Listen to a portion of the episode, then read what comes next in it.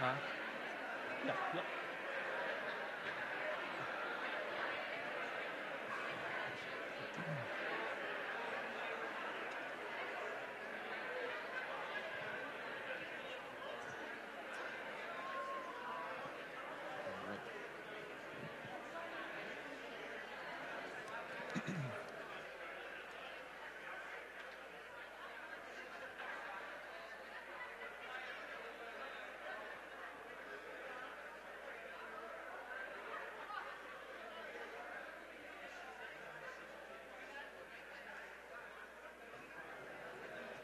Right here. Black mic. All right. All right. Well, good morning, everyone. We're doing double duty this morning. And uh, for those of you who don't know, I just wanted to introduce you to my wife if you haven't met her. So, uh, this is Alise. We've never done something like this before. This is the first time in our marriage that we will be preaching together. So, pray for us. Um, this is great, but know, the reason we're here this morning and the reason I wanted to include Alise is Greg obviously is not with us this morning. He's at a family trip. Uh, but when we were meeting as leaders a few weeks back, um, you know, with the elders meeting, the elders had kind of were talking about the sermon series and what was coming up and what, what to expect. And Greg had a verse come through his mind um, that he'd asked me, would I be willing to share on? And when I read it, I said, I want to include Alise. Because what we're going to be talking about today, as you can see, is as we worship, teach us to pray. And how many of you know God is doing something in our midst right now, in our nation? Maybe the nation looks dark to you. I don't know what newscast you're watching every day, but if you're reading the good news, you guys know how this story ends, right? Jesus comes back, he wins, it's over, it's already been done. We're just waiting for the fulfillment of that. But while we're here, we have this great commission, this opportunity to spread the good news.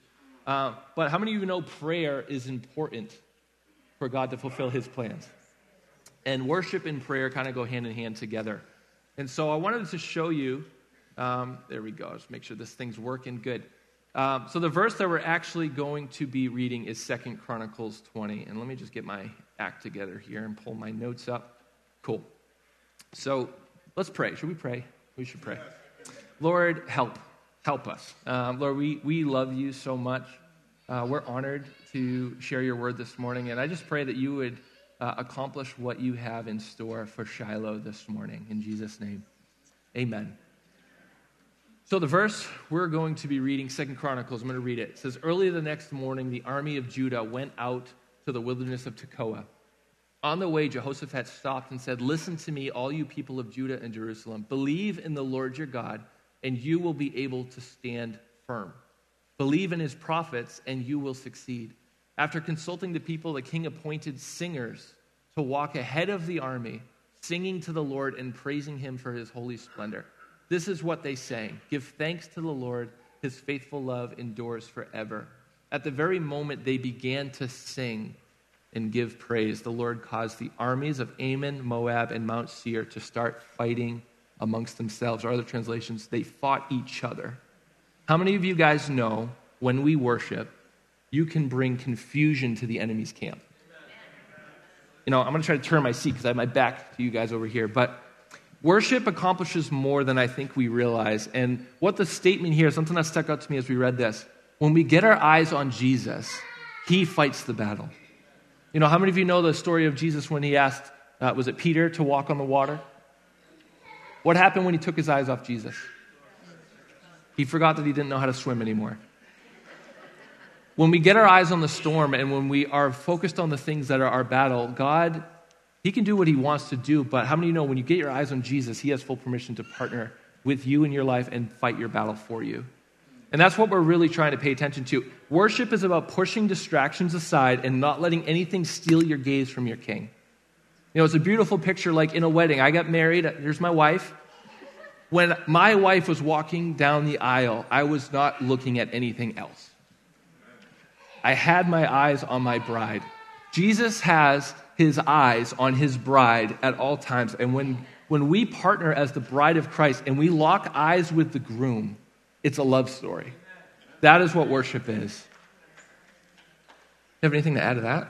Yeah, I'm just going to add my two cents to these amazing verses. So, yeah, what a seemingly foolish thing to do to stop battling and worship and praise the Lord. Like, It just reminds me of David dancing before the Lord. Many of you know that story. David danced foolishly before the Lord, undignified. What is, what is that about worship that we can stop?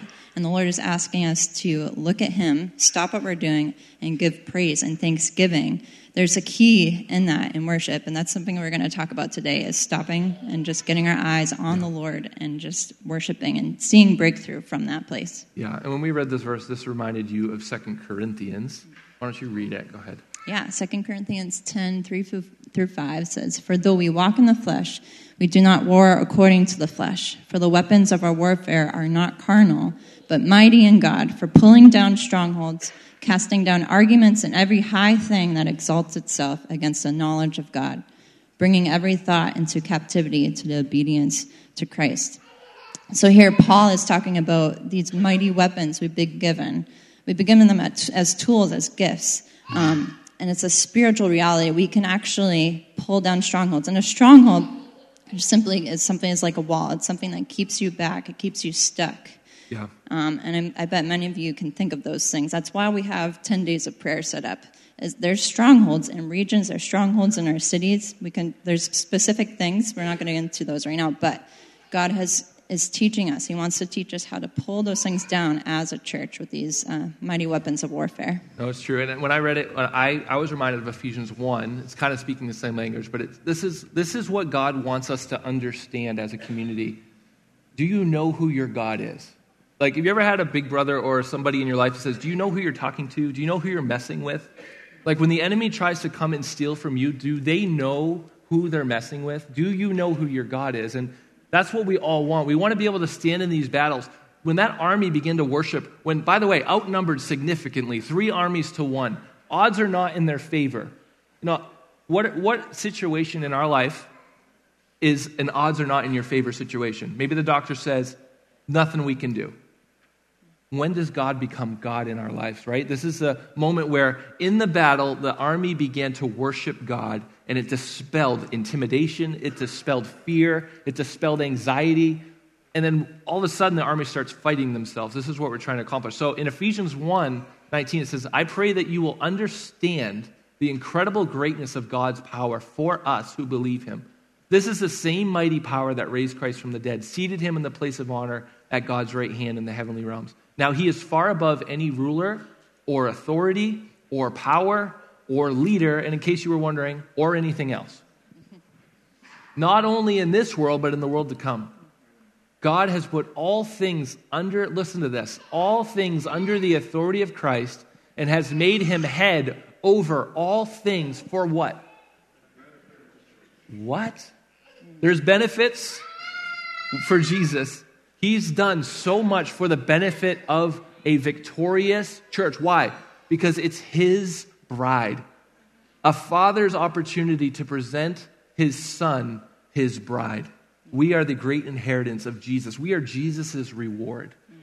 So when we begin to sing to him, if any of you have read Song of Solomon, you can get a glimpse. Yes, that's husband and wife, but it's also bride and God, bride and groom, Jesus and the church. You know, this is what happens when we fix our eyes on Jesus. When we worship, we begin to see God for who he is, and we begin to pray from that place. You know, a lot of you know that we're on a journey right now in worship. You know, some of you have noticed worship's gotten a little longer. That's not the young new worship leaders' idea. We're really praying as, as a community, like, what is God wanting to make room for? What is happening in our community? And when you begin to press into God, you know, you guys ever fallen in love before? Who's fallen in love? You're supposed to raise your hand if you're married. You remember going on those first couple of dates? I don't know if this was your case, but it was for mine. Uh, one o'clock, two o'clock came pretty quickly because you lost track of time. And the same is with Jesus in worship. If we're focused on the time and we're singing to Him, like imagine going on a date with your spouse and I'm checking my watch wondering when it's going to be over. It's, it's, not, it's, not, it's not good. It's not good. Don't do it. Don't do it. Um, in fact, when we get lost in Jesus, we don't want it to stop. Uh, now, I'm not, don't worry, worship's not going to go an hour and 40 minutes here, maybe, unless God does it, but I'm not going to do it unless He does it. But the idea is do you get lost in Jesus when you worship? And that's what we want. So moving on here, there's a lot to handle, but my hands are full here. Here we go. So, Alise, you were kind of reminded of worshiping in spirit and in truth. And this is the verse that God gave you, so you get to read yeah, it. this is kind of a famous verse that's pulled out a lot um, when, when talking about worship. We're not going to go into the whole passage today, but it comes from the story of the woman at the well. Um, this woman meets Jesus, and he just reads her mail and just knows her, but she, he teaches her something very specific about worship here. So, John 4 23 to 24 says, But the time is coming, indeed is now here, when true worshippers will worship the Father in spirit and in truth. The Father is looking for those who will worship him that way. For God is spirit, so those who worship him must worship him in spirit and in truth. Yeah, so when we read spirit and truth here, to me, this says agreement with who he is. Um, there's something about uh, just just coming out of our own understanding of just our emotions, our own circumstances going on. There is power with just saying, you know, I'm going to put that aside right now and I'm going to agree with who God is yeah. in worship. I'm going to just let those things go. And there's something that he's saying, this is the type of worship I'm looking for those who can worship me in spirit and in truth of who he is. Um, and this is where we find the most breakthrough as worshipers, as worship leaders.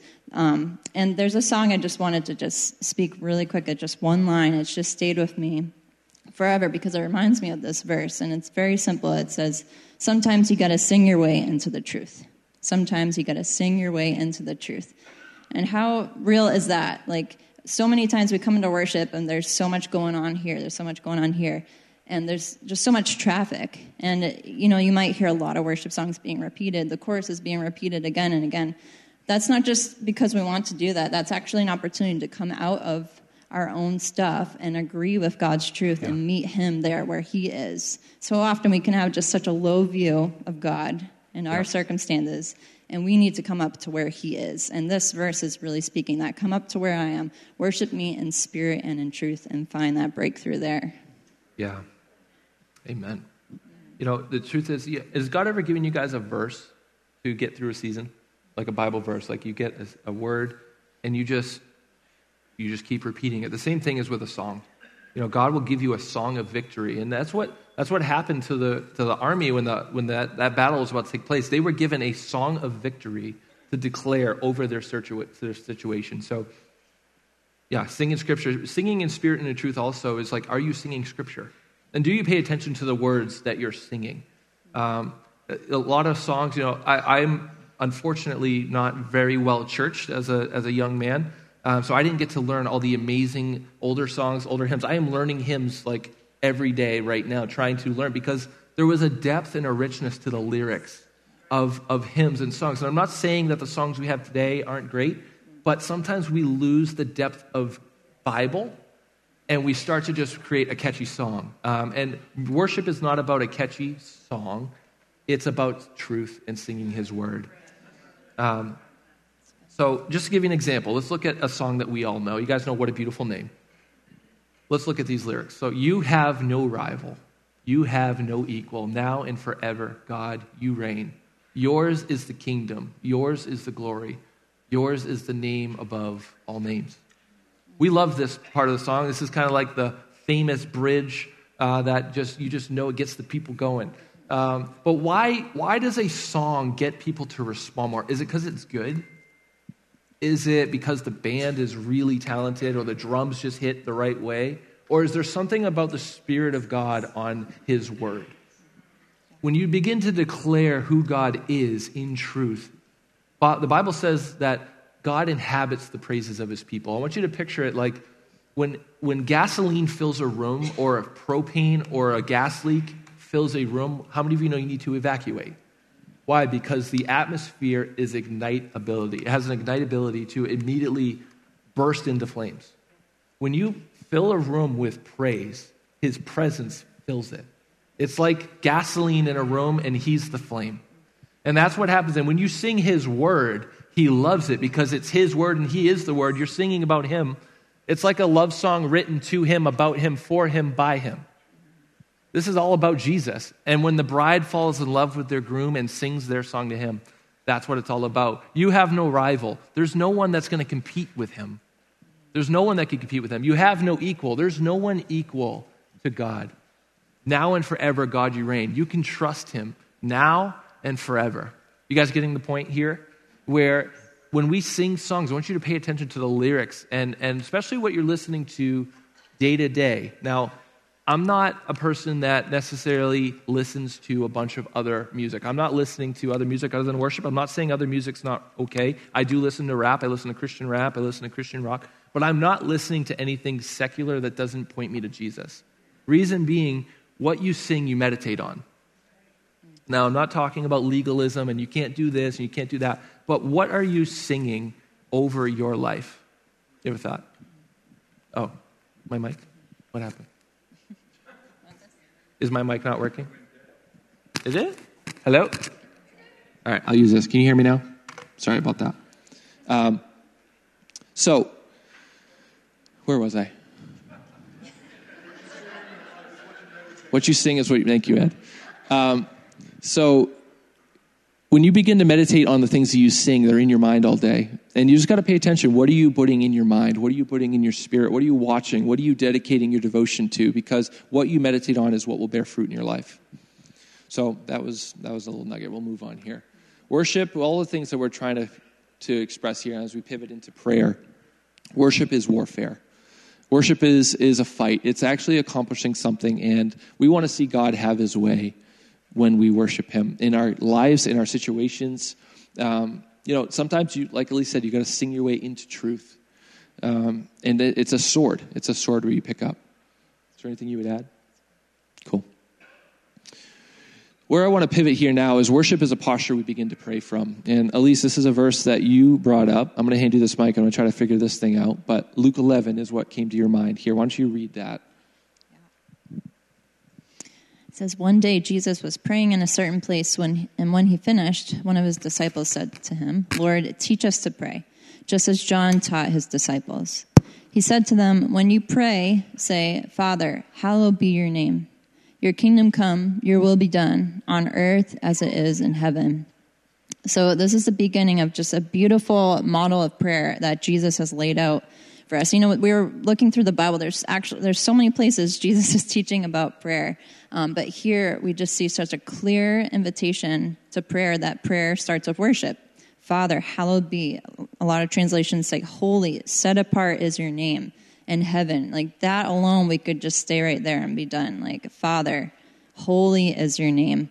Again, that's what we were talking about. It's really worship is setting your eyes on Him, the Holy One who is on that throne. It's unchanging, it's unshakable. And when you get a hold of that place, that vision of who the Father is, you, then you can pray and approach Him with boldness. Yeah. You approach the Father definitely when you know Him, when you see Him rightly. We approach Him with boldness. And I think that is just a key to enjoying prayer, but also being effective at prayer. We see who He is and what He can do and what He wants to do. That's good. Yeah. And I, I just want to point out um, I've heard this taught. I looked into it a little bit. If it's not right, please let me know after.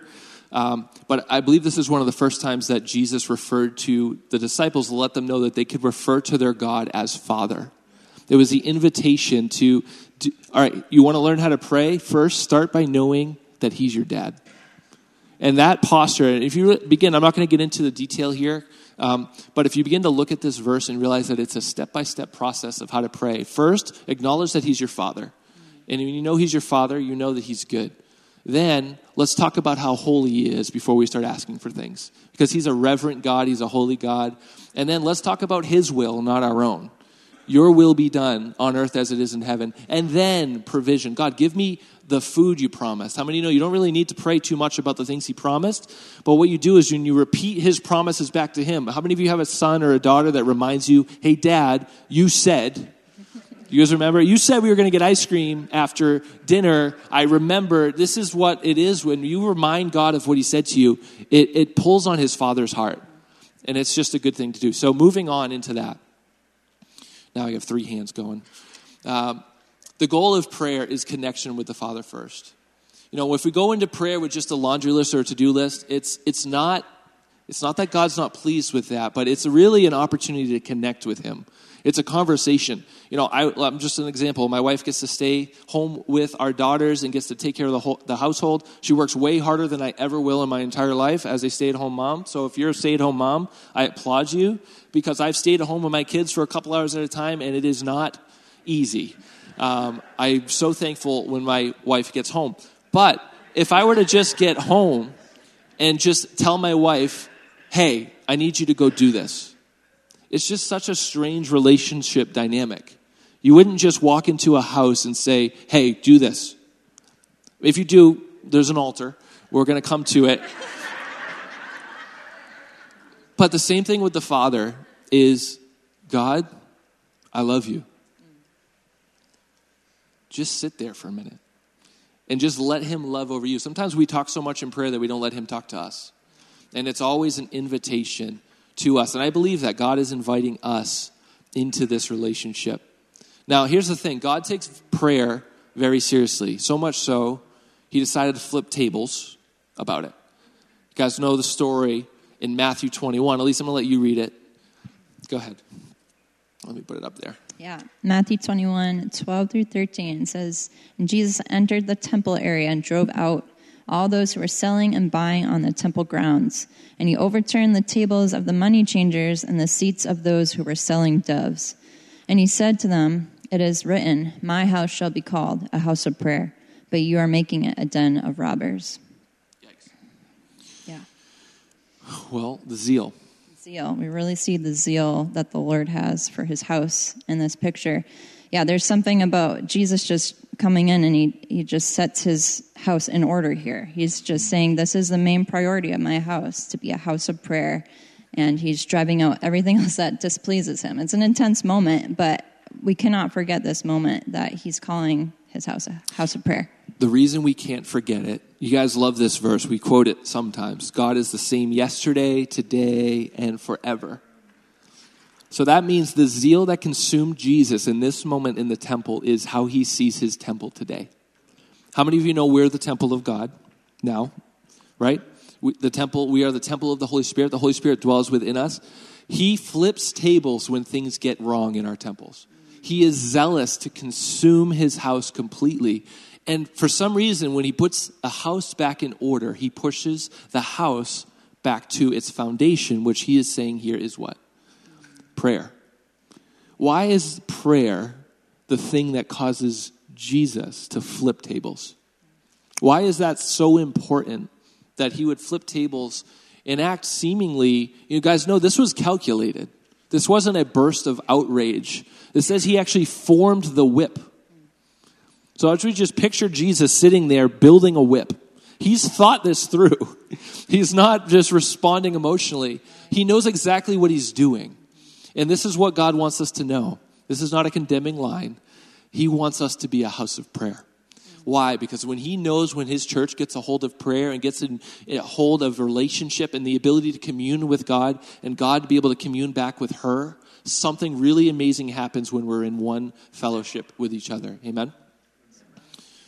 All right. Anything to add before we move on?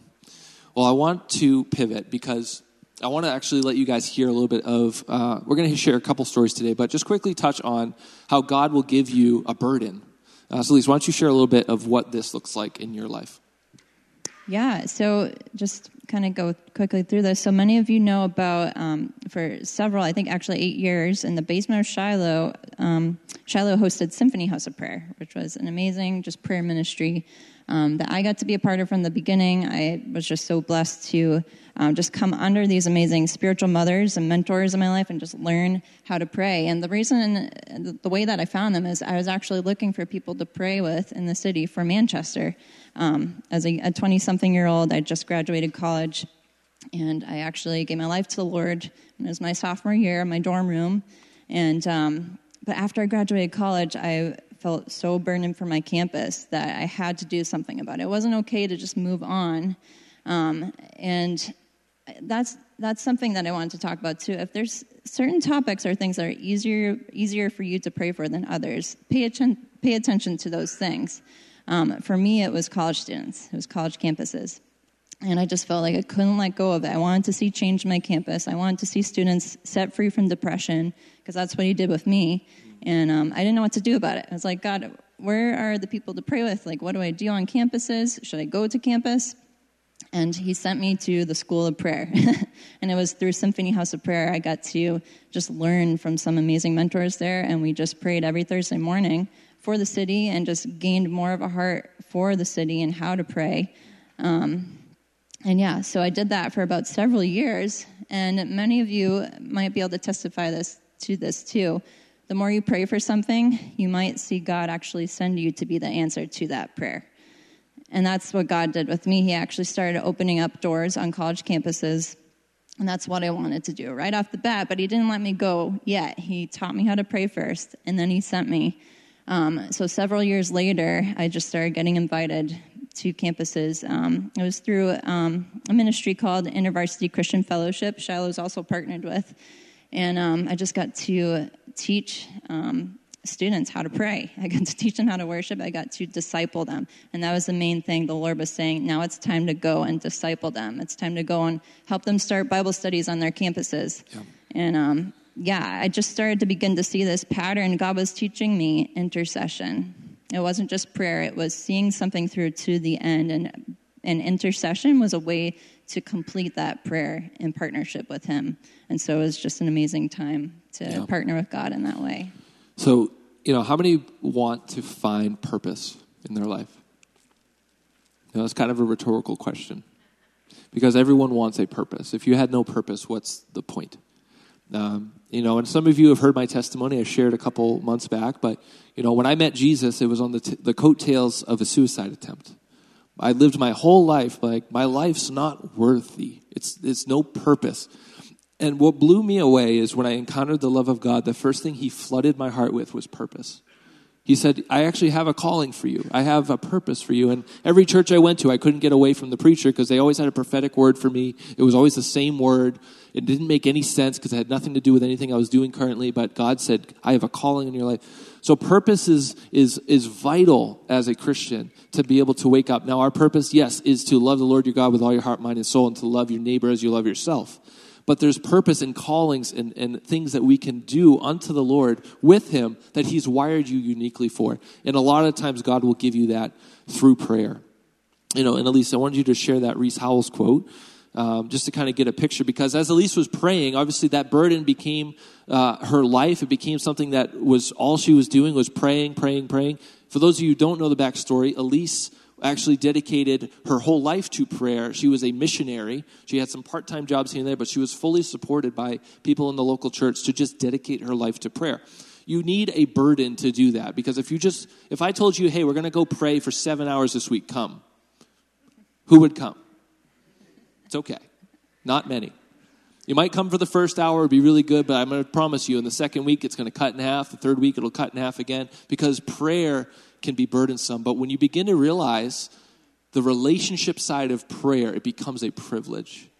And so let's look at this quote together here. Why don't you read it? It's your favorite. So this is just for context from the book Intercessor, but uh, Rees Howells Intercessor. It's one of my favorite books on prayer and intercession. If you're interested in learning more about it, I highly recommend it. It'll probably mess up your life for good. In a good way. In a good way. But Maybe. he makes a differentiation here between prayer warriors and intercessors, which is a really cool take. He says, Prayer warriors may pray with great intensity, yet walk away before the job is done. Intercessors take up responsibility to see things through, regardless of how long it takes. Yeah. And the truth is, we're all called to be intercessors. Jesus is the great intercessor. It says he's making intercession for us right now in heaven. And so when you're partnering with Jesus in intercession, it's a powerful thing. But I just want to encourage you that for, for me, intercession and worship and prayer, you know, worship was always my thing. Prayer came because I was trying to date the prayer leader. And you just find yourself. Now, I came to the house of prayer looking for worship. That was why I came for the first time. And it was in the basement of this building. Met Alise in the parking lot. It was way too early. She didn't like me for four years. It was great. Um, another, story. for another time we don't have time to get into. But God changed her heart, and here I am. I win. Um, so the point of that being, though, I began to become consumed with this idea of prayer and intercession. And I wanted to just say everyone here has something to pray about. Sometimes prayer is just thrown on you because of circumstance. But I, want to, I just want to use this analogy. It is really bad to learn how to put a fire out when your house is on fire. It's really unfortunate to have to learn how to pray when you're desperate. Sometimes desperation will cause you to do things you never thought you can do, and that's great. But what God is really inviting us into is He wants to teach us how to pray so that when the hour comes, you don't have to call Pastor Ed. You can still um, until he changes his number or something. But the idea is would you please pray for me? Pray for me. How would you love to be able to say, like, your prayer could shake heaven? Like, if something comes on your steps or comes into your house, and you're the one that prays, that is what God is trying to equip us all in. Now, we use the body of Christ and we are able to share in our fellowship, in our burdens. We cast our cares on each other and Him, um, and we can lift each other's burdens in prayer.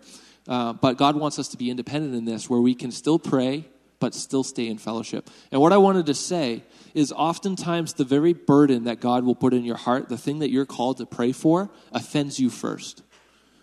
Oh, if the church would just do this. Oh, the pray. Pray. Oh, if that person, that person just needs an attitude adjustment. Sounds like you do.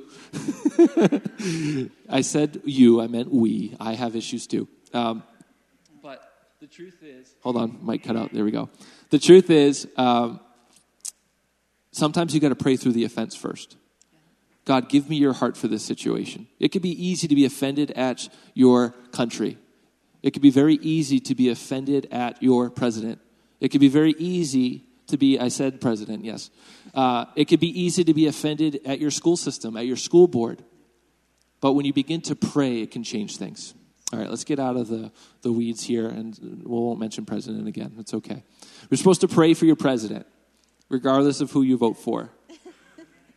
that is the word of God. And so sometimes you got to pray through a lot of offense.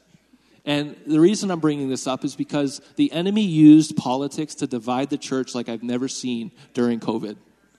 Like never before. And it's okay. People to your left and right vote differently than you. Jesus Christ is Lord. He's coming back and he's the king. So a president's not going to solve our problems. It can make our lives easier, but the Bible says pray for your leaders so that it may be well with you. So if you're upset with your country, if we're upset with our country, it's because we're not praying. Okay. I'm sorry, Ed. I'm sorry. Listen, this is in love. Because the truth is, when we begin to be the display of unity for the earth to see, we begin to shift nations. The government and the nations and the world will not go any better than the church does. We're used as a barometer as a thermostat for the nations. As the church goes, the, word, the world will follow. Now, yes, we have an enemy that comes to kill, steal, and destroy. But if we don't get the ability to overcome our disagreements and divisions in the house of God, how can we ever expect the world to be in unity?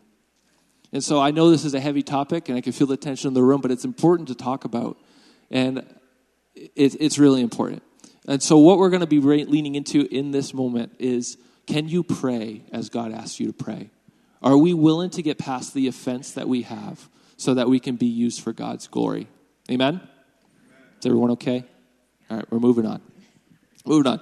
So, this testimony of obedience is really what I wanted to focus on tonight as we as we you know round the corner and close. We're going to have to treetop this discussion a bit, but um, why don't you kind of start? Of, so, just to give context, Alise and I uh, I'm going to share a little bit of it, and then you kind of fill in the blank. So Alise and I, we bought our house back in in 2021, and uh, 2020, and it was a really exciting time. We were loving life. We had two babies. We're starting our family, and why don't you share what happened to you? Yeah. So yeah, we're fast forward now. So this testimony, just to kind of preface this is a like a te- this is a pattern that I saw the Lord bringing bring me through with intercession and prayer. You know, He taught me how to pray for campuses for those things, but now it gets personal. Now it gets down to family and some really hard things. So, yeah, we're in our first house in Manchester. We loved it. It had its own issues, but it was like an exciting time as our first house. And um, you know, we got we're getting news that my dad um, he was 72 years old, started to um, get his official diagnosis of dementia. and it was regressing really quickly. Um, we were just hearing what was going on in the house between him and my mom. My mom's trying to navigate it, and um, yeah, we just kind of have that news coming to us for like a couple months. And um, I literally, I just was one day I was just in the bathroom and I heard the Lord just speak, What if you go and live with your parents and help out for a time? And I was like, Okay, is that God? That sounds really hard. I don't know. And sure enough, I talked to Chris about it and he only confirms it, which was surprising because it was a very difficult thought at that time. It would be meaning selling your house and moving on. It was just a whole uprooting. And um, yeah, you thought it was time to move on too. Yeah, I mean, so we, we, we hear the Lord say, Would you move in with, with your father in law? And we were like, Okay, sure, let's rent our house. This would be great. Let's hang on to what we got and we'll just go move for a little bit. Lord's like, Sell your house. Mm-hmm. And I don't know about you, but when you work so hard, especially husbands in here, fathers and men, um, there's something about an instinct about being a provider and a, and a whatever, whatever men feel like in their hearts. They just want to do everything they can to provide for their family. And it was it was hell living in this house. Everything broke. You ever seen the Money movie uh, Money Pit? We were the sequel. We lost everything, everything, just everything. And finally, we we stabilized. And God says, I want you to sell your house. So we put our house on the market. It was the hardest day. I remember filling the holes of the, the I might cry. I, I remember filling the holes in the wall where the, my daughter's things were hanging, and this was a death. You know, we, we were laying our life down for God's calling. We were selling the house that we fought to keep. And so this is a picture of us. We moved in, you know, and it just became so apparent that this was going to be a really hard season. It was very difficult. It was unhealthy. Jack really needed a lot of care. He wasn't getting good care. We were constantly in the middle of fires and putting out issues, and we were exhausted. We were in and out of Airbnbs every two or three weeks. We're reaching out to people in the church. Hey, does anyone have a place for us to sleep tonight? It's not good. Pack up two girls. Pack, pack, move, move. It was so difficult. And it really felt like we were losing hope. And for the sake of time, I want to kind of move here. We, we really reached the end of ourselves. We were done. We couldn't afford to buy a new house. The market went nuts. Rent was just absurd. And we were really losing faith. And then, scary, God speaks to Alise again, which at this moment, when, when Alise comes to me and says, God spoke to me, I'm actually getting terrified sometimes I don't know what we're selling or where we're going. But so God speaks to you again. Why don't you just quickly touch on what yeah, happened? So at this point, you know, we're through almost a full year being there, and I'm just really at my end. I've lost faith to pray in a lot of ways. I had to really lean on His faith, um, just because I have been asking the Lord. We were also asking the Lord for my mom's salvation for a very long time, and just wasn't seeing any breakthrough and for the season to change. Yeah. Um, but one night, you know, I was laying in bed, and I get this clear verse just right through my mind um, and, but the Lord said it to me like this He said, If you ask me for bread, will I give you a stone? And I was like, Okay, I know that's somewhere in the Bible. Let me go look it up. So I read it in context on my phone, and I'm like, Okay, I feel greatly encouraged by this right now. Are you saying now is the time to ask again, God? And so I wake Chris up and I have him pray with me, and we just pray very specifically this verse. Yeah. Yeah, yeah we won't read it, but just to reference it, Matthew 7, 9, and 11. Yeah. Um, but we asked for detail. And so this is the night before Lisa's birthday. So it's been uh, about 10 or 11 months living in this really, really difficult season. God decides to wake Alise up or keep her up the night before her birthday. He says, Ask. On Elisa's birthday, God gives us an answer and says, There's a room available in Kingston, New Hampshire for Jack. Now, when, at this point, when we were praying, we were told two to three year wait everywhere. So we're like, two to three years living like this. We can't do that. So it opens up 10 minutes down the road. It was a huge answer to prayer. And this is where I want to land here as we, get ready to close here. This is the day that Jack moves into his home. Now, what's crazy is in this moment, we also got offered to live at a place. We got our own place. We, we looked at it. We loved it. We got offered it. We filled out the application. But we had no idea what was going to happen with Jack. We were told two to three year wait we were just convinced, all right, we'll let Jack move in with us. We have a small bedroom upstairs. We'll make it work. We signed the lease by faith, not knowing what God was going to do. And we agreed to move in on August 26th. That was, a, I believe it was a, whatever the, the last Saturday of August was. The Friday before we move into our place, Jack moves into his. And I want you to know that God hears your prayers. God can move in a moment when you just don't even think it's possible. And this is my question to us. Steve, if you'd be willing, there, he's, he's prophetic. He knows what's going on. came up. Uh, if you knew God was going to answer your next prayer, what would you pray for? How would you pray? You know, there's a persistent widow in Luke 18 that Alise brought up when we were putting this together. It's really like persistence in prayer doesn't change God's mind, but it changes you. When you go back to again and again and you pray and you lift up that burden again to the Lord, you're reminding yourself again in worship God, you said who you said you are. I declare I know who you say you are. You said you would do this. That is prayer. It's a conversation. But then you can get deeper. Father, I'm hurting. I'm struggling. This is difficult. Would you give me grace to endure? Would you transform me? Would you renew me? Sometimes the reward for prayer isn't an answered prayer, but it's more of Jesus. So let me ask a question to us Do you feel like when you asked for bread that God gave you a stone? You know, I wanted to just close with this thought. So I had a dream this weekend, this week in preparation. It was it was a very difficult dream. Basically, basically I was a scuba diver searching for my daughter. And it was not a God dream because my daughter had passed away in the dream and I couldn't find her and it, it was this devastating dream. And I remember in the dream when I found Harper, I was crying a pain that I had never felt in my entire life. So much so, it woke me up. I was up at five in the morning. I was sweating and I was still crying and I was deeply troubled. I came to staff the next day. I shared it with the prayer team, bawled my eyes out. I was like, I'm just burdened. We prayed, you know, God set me free, whatever He did. But I said, you know, I feel like for just a moment, I got to feel what it was like to lose a child. And in the dream, I had no hope. I lost my child in the dream, and I had zero hope. And it was the most painful, excruciating thing I have ever felt in my life. And I just felt like the Lord gave me that dream to give me some level of compassion that there's people in this room that have lost children. There's people in this room that you've lost loved ones to cancer. You've prayed, God didn't move. There's a hope and I want to invite us to the altar this morning. If you've prayed and you've had a stone, appearingly it looks like a stone was given, that is not true. The word says that the God is good, and if you ask him for bread, he will not give you a stone. I want to make an altar for two reasons. The invitation is this, and I'm so sorry we went late. Preaching with two people is, is very difficult. There's a couple of things to get involved in. I want to encourage us as a community to learn to pray together in unity. If if God was going to answer your prayer tomorrow, how would you pray today? And I just want to really lean into this as a community. So we have pre-service prayer every Sunday. You're welcome to come 8:30. Come and pray. If you've never done this before, just come and observe. Come and just agree in, in secret in your heart.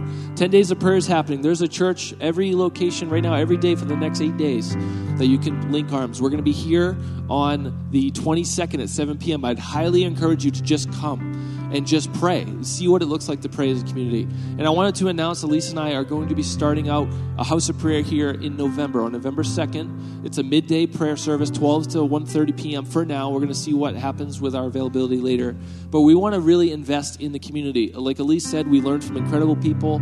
There's people in this room that have labored for years and years and years that we learned from. We want to share what we learned. But here's the call. If you prayed and something didn't happen and it changed your perspective on God, there's freedom for you today. God is the only hope, there is no other solution. And anything that wants to get in between you and your king is demonic. Anything that would get in between you and your spouse is not from God. So, why would we ever let anything get in between us and our relationship with Jesus? I believe God wants to meet us today in a special way. Amen. So, Lord, let's pray. Listen, I shared a lot of things. We shared a lot of things. I just pray, God, whatever you needed to stick would stick. Holy Spirit, we just invite your ministry into the room. We just thank you that you're inviting Shiloh to grow in her prayer life. And there's so many things that you can do through that. And Lord, anyone in this room that needs prayer, we just invite, uh, Lord, to your freedom this morning. In Jesus' name, amen. Listen, if you need prayer, we're going to have our prayer team come up. Please keep an atmosphere of, of prayer as you go. Um, but yeah, we love you guys. We're so thankful that you're here. And uh, yeah, have a great rest of your week. Bye.